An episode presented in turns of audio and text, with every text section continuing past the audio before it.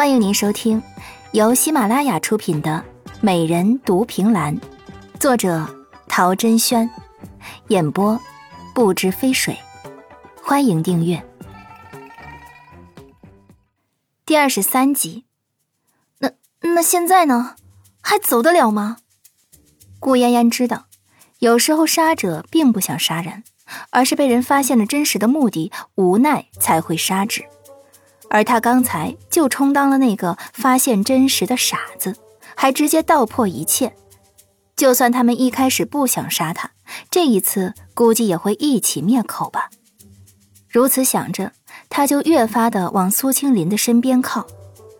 喂，你会打架吧？啊，对付得了吗？能救我一起出去吗？苏青林微微一笑，转动着手里的茶杯，笑道。哼 若是把你私藏的一百五十两金子全部给我，我保准你毫发无损。给给给给你，全都给你。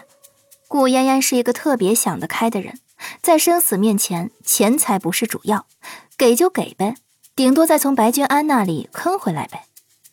哼，死到临头了，还废话那么多？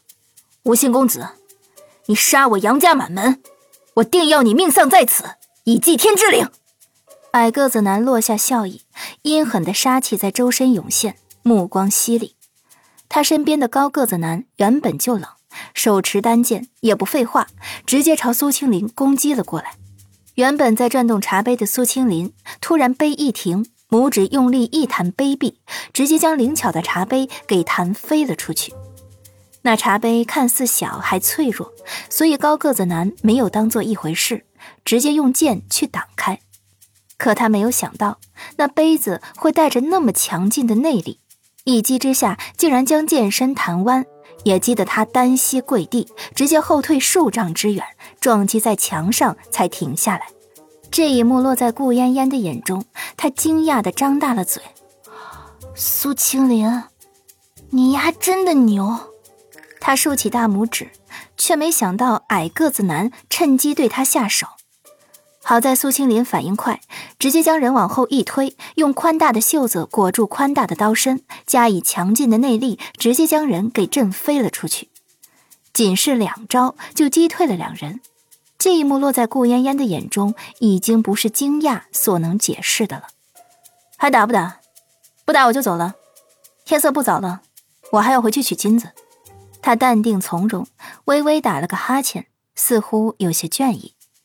这本就是他性子所使，可落在别人眼中却是一种践踏的侮辱。哼，吴兴公子，你以为你走得了吗？刚才你喝的可是致命的毒药。矮个子男从地上爬起来，看似内伤有些严重，他愤愤地盯着苏青林，可被憎恨的人却还是一副淡然的模样。他看了一眼撞在墙上的那个高个子男。他此刻面色发黑，眼睛、嘴唇都泛着黑紫，一看就是中毒的样子。然后慢悠悠地说：“你若不想他死，就赶紧带人去就医吧。